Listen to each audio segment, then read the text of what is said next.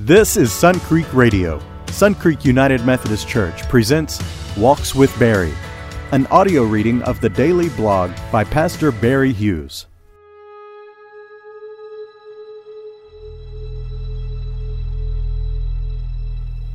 As the sun was beginning to rise, there was just enough light to begin to bring this stained glass window to life.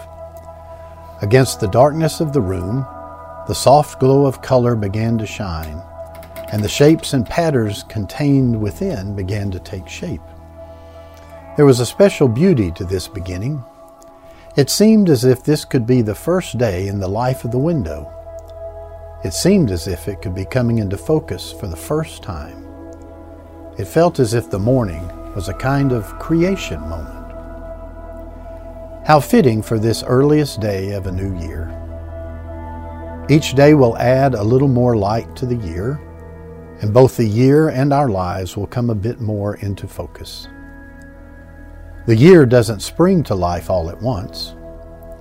It develops and reveals itself slowly over a 365 day sunrise. Likewise, we are becoming more fully who we are over time, each day bringing us more into focus. As I grew up, I had the idea that God brought us along through the days and years of our lives. We weren't already who we would eventually be, but we could be who we were supposed to be for a particular moment or season in our life. 10 year old Barry could be who God wanted him to be, which was different from who 40 year old Barry would need to be. But I could get there over those 30 years if I committed myself to a life of following Jesus. Like the sunrise in the window, life would take shape over time.